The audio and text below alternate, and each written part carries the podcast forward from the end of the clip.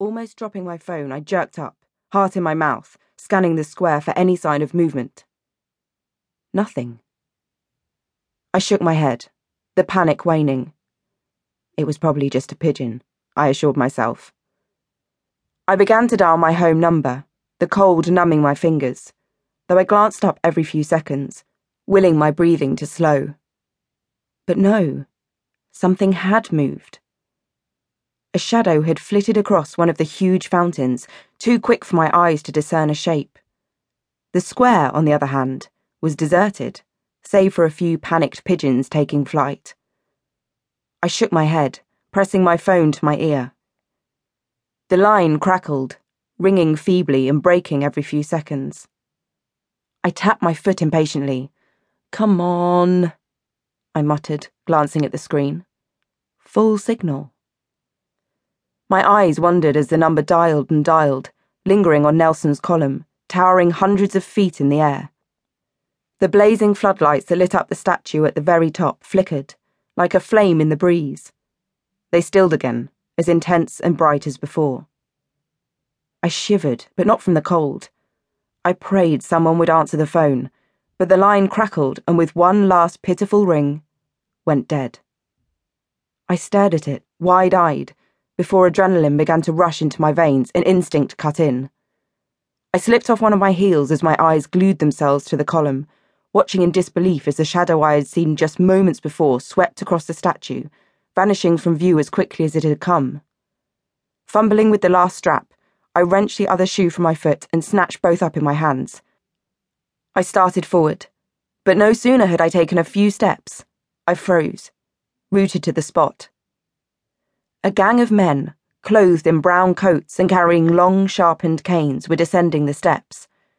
Their grim, weather beaten faces were dark and heavily scarred, every brow set in an unwavering, determined line.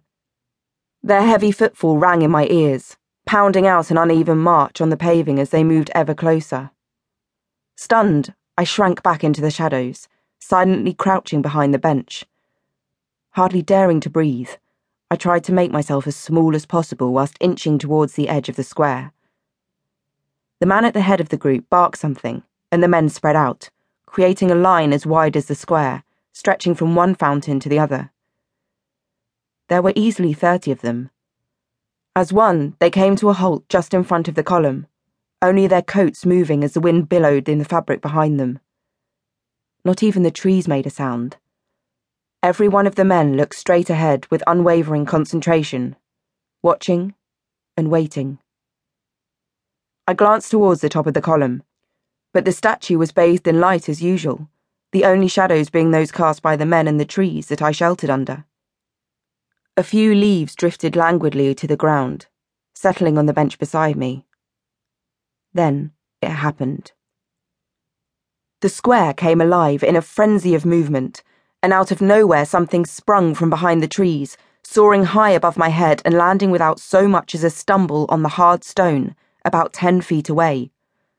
I blinked, not believing that my eyes had seen a person, but before I could take a second look, whatever it was had disappeared. Taken as much by surprise as I was, the line of men staggered back a few paces in panic.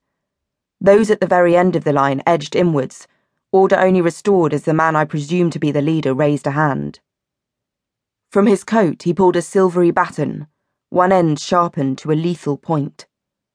With a flick of his wrist, it became twice as long. He spun the baton a few times, as though admiring the way it glinted when it caught the light. His lips curled into a satisfied smile as he stilled, waiting once more. The leader was quite young, twenty at the most. Tall and lean, his face was free of scars unlike those around him. His hair, cut short, was bleached so it was almost white, a stark contrast to his leathery coat and tan skin. His smile widened as his eyes darted towards the figure that had landed so close to me. I drew in a sharp breath, expecting him to spot me, but his attention was whipped away as a man stepped out from around the fountains. No, not a man, but a boy, not much older than I was. His eyes were sunken, skin ashen pale and almost translucent.